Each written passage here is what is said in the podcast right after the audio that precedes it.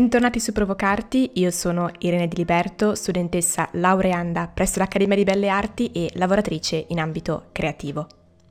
Oggi parleremo della Biennale Arte 2022 di Venezia.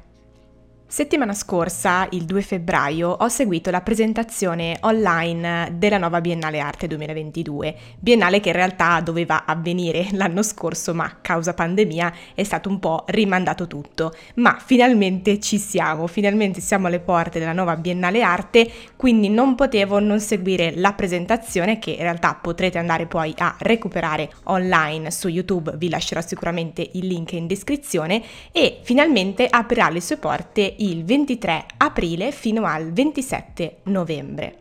Oggi volevo un po' parlare della presentazione perché secondo me è interessante immergerci un po' già nella tematica che sarà appunto la biennale, per avere una sorta di prima idea mentale quando poi andremo a visitarla. Io sono ormai vari anni che vado a visitare la Biennale dell'Arte, ultimamente ho iniziato ad andare anche a quella dell'architettura e inizio un po' ad avere delle mie idee, alcune aspettative, alcuni desideri che avrei intorno alla Biennale, che per chi non sapesse che cos'è, è appunto un'esposizione internazionale che avviene ogni due anni, per questo si chiama Biennale, ai giardini e all'Arsenale di Venezia. Venezia e sono presenti tantissime nazionalità e diversi artisti che appunto seguono tutti quanti una tematica che viene indicata dai direttori e dai curatori della Biennale e quindi ogni due anni si può andare a visitare questi spazi dove all'interno ci sono opere differenti di vario tipo che appunto affrontano la tematica che è stata scelta per quell'anno. Andiamo con ordine, partiamo quindi con la tematica scelta per questa 59esima Biennale Arte di Venezia. Il titolo è The Milk of Dreams, quindi tradotto Il latte dei sogni.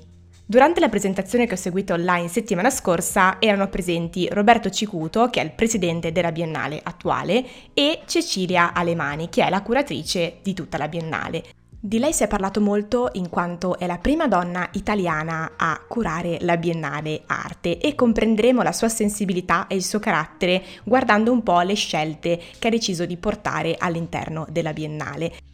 Ricordo molto bene la prima volta che ho letto della sua presenza alla Biennale perché era più o meno il dicembre scorso, circa, ovviamente non quello appena passato, ma quello prima, perché ricordo che ero nella fase in cui stavo scegliendo la mia università per l'Erasmus e ricordo di aver seguito un suo intervento fatto in collaborazione con quella che poi è stata l'accademia in cui sono stata in Erasmus, quindi appunto la Cascan Conservatorium in Belgio. Ed è stato estremamente interessante perché era il momento in cui avevo appena fatto la mia scelta di andare in questa accademia Accademia Estera e mi sono trovata lei, che era stata appena nominata, a fare una collaborazione online con un'intervista da studenti e insegnanti con lei. Quindi è stato bello vedere due secondi prima che avevo visto una sua intervista in italiano e poi trovarmela sul sito dell'Accademia locale in inglese parlando appunto di quella che era la sua posizione e di quello che era il suo lavoro. Quindi è stato un momento in cui due mondi si sono scontrati ed è stato molto interessante. Quindi insomma ci tenevo assolutamente a fare questa puntata anche per parlare appunto della Biennale, che è un qualcosa che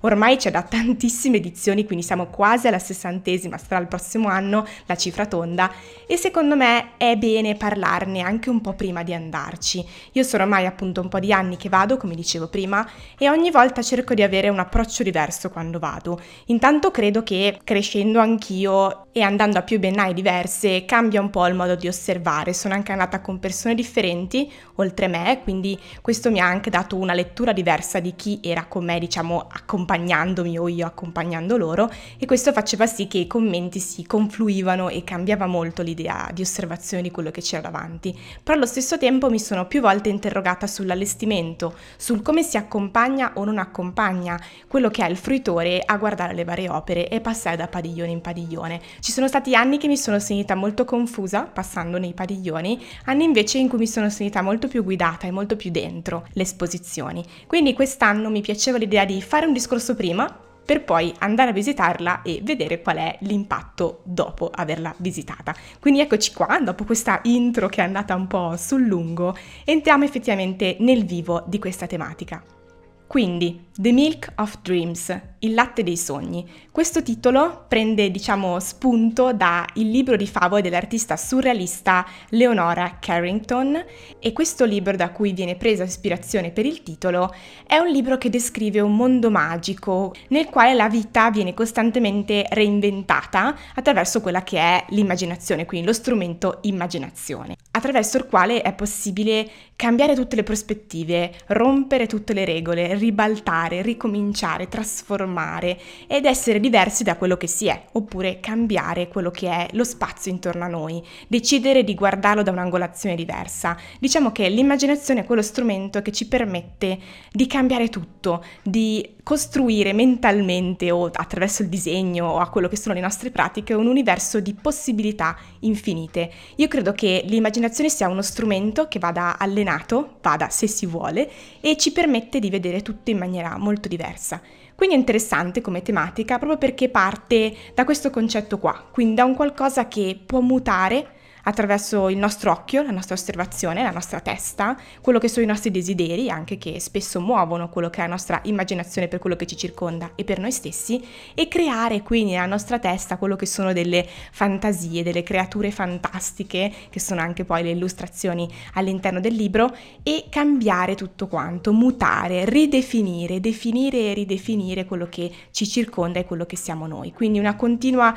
trasformazione e una metamorfosi di quello che è il nostro mondo. Questo detto un po' in generale è quella che è la tematica. Come sempre le biennali non hanno mai un tema super definito e chiarissimo a livello di paletti della serie, questa è la tematica, non si può fare altrimenti che questa scelta. È giusto così, perché insomma le tematiche sono un po' una guida, un filo rosso che accompagna tutte le opere, tutti i lavori che vengono presentati e preparati ed è bello che sia un qualcosa di molto aperto e quest'anno è sicuramente molto aperto in quanto nel momento in cui si parla di immaginazione l'immaginazione quasi tutto è lecito, ma è un po' il bello, è un'arma a doppio taglio l'immaginazione, ma è un po' quello che ci porta secondo me a avere di fronte una tematica che ci può aprire tanti scenari differenti.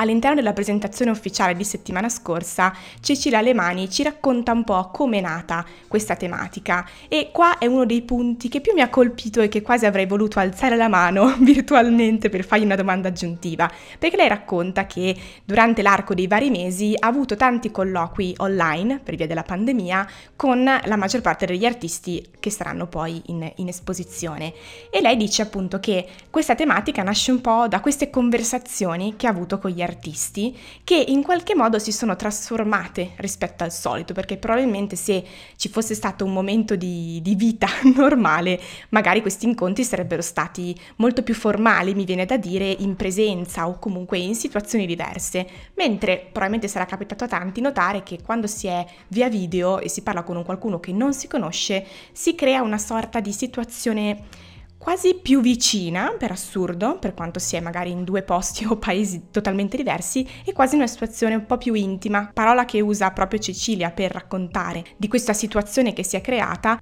Quindi sono avvenute delle conversazioni molto particolari rispetto al solito che hanno fatto emergere delle tematiche che probabilmente in quel momento lì e anche adesso erano molto vive nell'animo delle persone che, con cui lei stava parlando. E alcune di queste domande ce le riporta all'interno di quella che è la presentazione e ve le rileggo perché mi sembra bene leggere esattamente quelle che ha detto lei e sono come sta cambiando la definizione di uomo? Quali sono le differenze che separano il vegetale, l'animale, l'umano e il non umano? Quali sono le nostre responsabilità nei confronti dei nostri simili, delle altre forme di vita e del pianeta che abitiamo? E come sarebbe la vita senza di noi?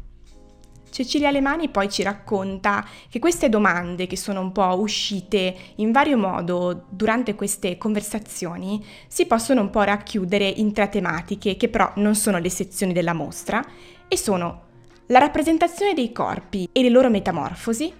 la relazione tra individui e tecnologie e la connessione tra corpi e terra. Quindi, oltre l'incipit che ho fatto prima in cui un po' vi spiegavo da dove deriva questa tematica del latte dei sogni, appunto, abbiamo con noi anche queste domande che hanno accompagnato tutta la preparazione della Biennale e sono un po' le domande in cui probabilmente ci immergeremo guardando le opere degli artisti in esposizione. Quindi sono tutti temi che ruotano un po' intorno all'uomo, ma in realtà mi viene da dire vanno un po' oltre l'idea classica e canonica di uomo, di umanità. Vanno oltre, quindi escono un po' dagli schemi, come l'immaginazione ci permette di fare, e cambiano, quindi c'è un po' un nuovo rapporto tra l'uomo e quello che lo circonda, quindi questa miscuglio, metamorfosi tra uomo e animale e piante, mondo vegetale, e poi c'è anche la relazione tra l'uomo e tecnologia, che è una tematica che ci accompagna direi da anni, ma in questi ultimi anni direi che con la pandemia è esplosa ancora di più questa relazione. Quindi un po' questi tre punti appena elencati sono le tematiche chiave che poi troveremo all'interno della Biennale. Ci viene spiegato che oltre i padiglioni che conosciamo, quindi quelli suddivisi per paesi, appunto i padiglioni principali, la divisione tra giardini e arsenale, in cui ci saranno le varie opere, sono anche state create cinque capsule del tempo, tra virgolette, che sono appunto cinque esposizioni che non sono di artisti contemporanei, ma sono di artisti, diciamo, dell'Ottocento-Novecento, che affrontano tematiche simili a quella che è stata scelta come titolo dell'anno. Questa è una decisione interessante perché in qualche modo si sceglie di mettere in dialogo opere d'arte contemporanea e opere più moderne o comunque più antiche in qualche modo. Questo perché alla fine siamo sempre umani, no? Questo non è un qualcosa che, che cambia, quello che cambia sono i tempi, però in realtà le nostre domande forse un po' alla fine sono sempre quelle ed è utile secondo me soffermarci su questo punto perché alla fine l'uomo per quanto diverso sia da cento anni fa in realtà sotto sotto ci domandiamo un po' sempre le stesse cose, ma non è una, una, cosa negativa. E quindi è bene forse ricordarci come alcune tematiche che ci stanno a cuore oggi stavano a cuore anche al tempo, oppure al tempo erano domande invece che c'erano ma erano un po' represse. Quindi secondo me questo lavoro di creare queste cinque capsule del tempo, che appunto saranno cinque eh, esposizioni diciamo eh, tematiche eh, sparse per la Biennale, in modo da poterci immergere in questi spazi diversi, quindi capsule del tempo perché ci spostiamo in un momento temporale appunto differente che non è quello contemporaneo di opere fatte nell'arco di questi due o tre anni, ma sono appunto opere antiche che tra l'altro è anche una buona occasione per vedere artisti artisti che non conoscevamo e per far sì che ci siano delle collezioni che abbiano dato in concessione per un periodo alla Biennale queste opere, quindi magari opere che sono in altri paesi, quindi solitamente non sarebbe facile visitarle e poterle vedere. In qualche modo quindi sarà un viaggio, una sorta di percorso che ci porta da tempo a tempo, quindi un tempo più antico con queste capsule e un tempo più contemporaneo con gli artisti che saranno appunto presenti alla Biennale e questo ci farà fare un passaggio, no? quindi una, un continuo cammino tra una trasformazione e l'altra del tempo che però ha come filo rosso sempre questa idea di mutamento, di riragionamento rispetto a quello che ci circonda, rispetto a quello che siamo, ai nostri desideri, un corpo umano che cambia le sue regole. E in questo cambiare, in questo mutare, in questa fluidità, mi viene da dire, devo sottolineare una delle scelte principali che sono state fatte per questa esposizione. Scelta inteso che è stata molto sottolineata come cosa sia sul sito, la ritroverete, poi vi metterò in descrizione anche il sito, sia appunto in presentazione. Infatti Cecilia Lemani sottolinea come quest'anno abbiamo un aumento di quelli che sono i paesi all'interno della Biennale, che sono sempre stati ovviamente vari, circa una sessantina di nazioni, ma quest'anno abbiamo cinque nuovi paesi, appunto con i loro padiglioni, che sono la Repubblica del Camerun, la Namibia, il Nepal, il Sultanato dell'Oman e l'Uganda. Quindi abbiamo un'aggiunta di paesi perché è importante. L'esposizione d'arte della Biennale di Venezia ha l'obiettivo di essere appunto internazionale, di ospitare tantissimi paesi, tantissime culture e punti di vista differenti. Quindi il fatto che nel tempo si aggiungano sempre di più paesi e culture trovo che sia una cosa molto importante e anche tra l'altro molto legata a una tematica di cambiamento. Abbiamo anche un altro dato da sottolineare, cioè il fatto che la presenza di artiste donne o di artisti che non si definiscono all'interno di una categoria di sesso specifica è interessante perché di solito viene fatta comunque una divisione molto netta o comunque la presenza maschile è sempre stata abbastanza eh, maggiore rispetto a quella femminile, mentre quest'anno probabilmente anche grazie all'avere una curatrice donna c'è stata un'attenzione maggiore a questa cosa, quindi lo trovo molto interessante, cioè questo aumento delle nazioni informazioni e un aumento di una partecipazione varia, perché alla fine il bello un po' dell'arte è il fatto che ci siano sensibilità differenti, quindi culture differenti, vite diverse che raccontino il loro modo di vedere il mondo, quindi mettano in gioco il loro strumento immaginativo che necessariamente è diverso da persona a persona. Inoltre è anche utile secondo me sottolineare il fatto che ci sono 213 artisti artiste appunto e oltre 180 non hanno mai partecipato, anche questo è utile vedere che c'è un rinnovamento, un qualcosa che finalmente si muove, che cambia, è sempre bene vedere secondo me questo dato in quanto dovrebbe essere un centro nevralgico di arte sempre nuova che si può rinnovare, che si vede come artisti giovani anche stanno affrontando le tematiche del mondo che in questo momento sono importanti per tutti.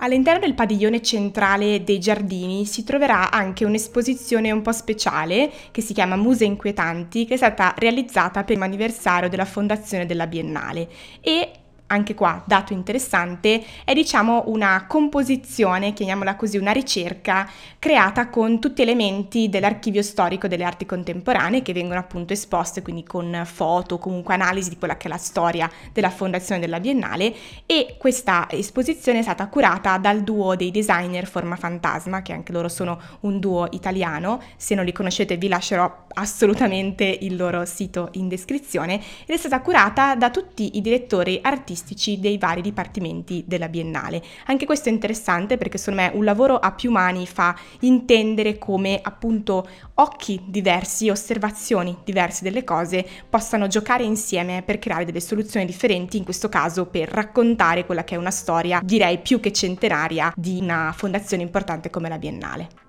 In ultimo, diciamo un po' verso la chiusura, ci tenevo a parlare anche della grafica, del logo di quello che è eh, la Biennale dell'Arte di quest'anno, che è stata curata, quindi tutta l'identità grafica, in collaborazione con uno studio di Londra che si chiama Act Practice for Everyday Life, anche di loro vi metterò sicuramente in descrizione il sito, e appunto hanno realizzato questi quattro poster, che in realtà sono dei dettagli di alcune opere di artisti all'interno dell'esposizione della Biennale, che hanno tutti e quattro dei dettagli con dei degli occhi di diversi animali o umani o qualcos'altro. Quindi infatti l'occhio è sicuramente elemento centrale di quella che è l'identità visiva di questa esposizione della Biennale. Questo perché l'occhio è comunque sempre stato un elemento simbolico per quello che è l'accesso e allo stesso tempo un accesso duplice, quindi un accesso verso il fuori, quindi io con l'occhio guardo quello che ho intorno a me, e allo stesso tempo io posso quasi entrare nell'altro guardando l'occhio, quindi l'occhio è una sorta di porta,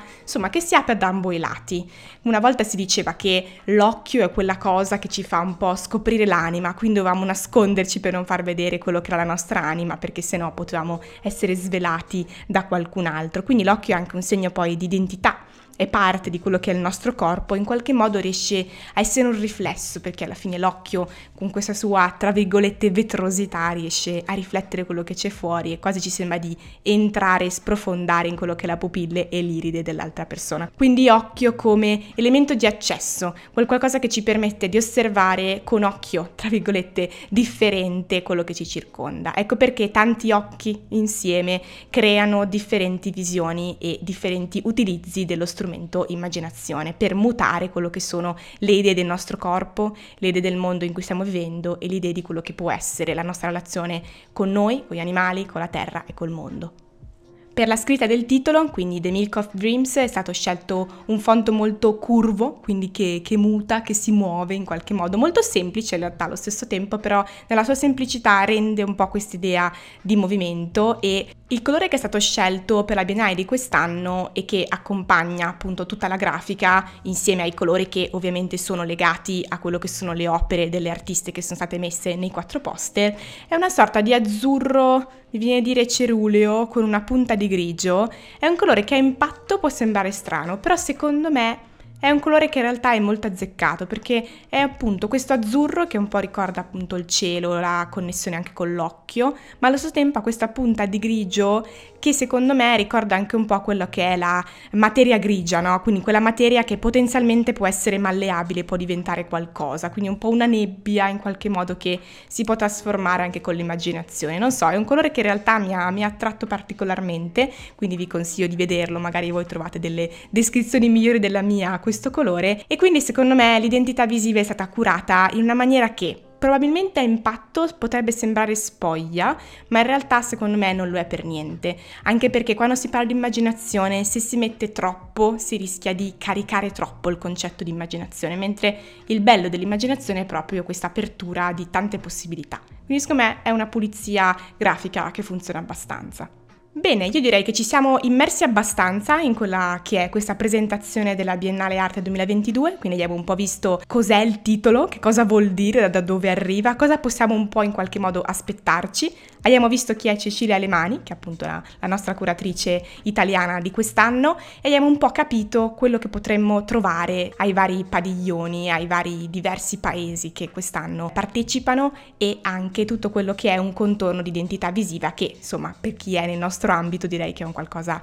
di importante. Io sogno sempre, ogni volta che c'è una nuova biennale, che sia dell'arte, che sia dell'architettura, di venire in qualche modo accompagnata e spiazzata allo stesso tempo dalla tematica e dalla struttura della biennale. Chissà, magari quest'anno col fatto che la tematica è legata all'immaginazione, quindi a un mutamento, a un mutare, ci troveremo di fronte a delle installazioni anche legate proprio a quello che è l'allestimento, che in qualche modo ci destabilizzano e ci fanno sentire a nostro agio allo stesso tempo. Non so, è un pensiero che stavo facendo prima, magari non è totalmente sensato, ma sono abbastanza curiosa di vedere come sono state fatte le scelte espositive e come ci guideranno all'interno del percorso della Biennale, che ha davvero tantissime opere e quindi magari c'è un po' un'idea di smarrimento all'inizio, però invece se siamo guidati in qualche modo sicuramente è un viaggio attraverso il mutamento che può essere davvero interessante. Quindi siamo un po' tutti curiosi, ad aprile vedremo un po' chi saranno i primi ad andare a fare i primi scatti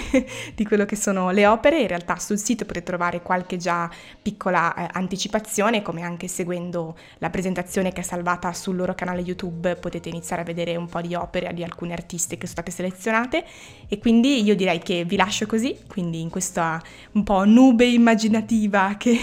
ci sta creando quest'anno la Biennale e sicuramente non vedo l'ora di andarla a vedere e di farvi poi quello che è un po' la mia impressione e commento una volta visitata dal vivo. Grazie dell'ascolto, io sono Irene Di Liberto, mi trovate anche su Instagram cercando irene.diliberto e ci sentiamo tutte lunedì dalle 7 del mattino su tutte quante le piattaforme di ascolto.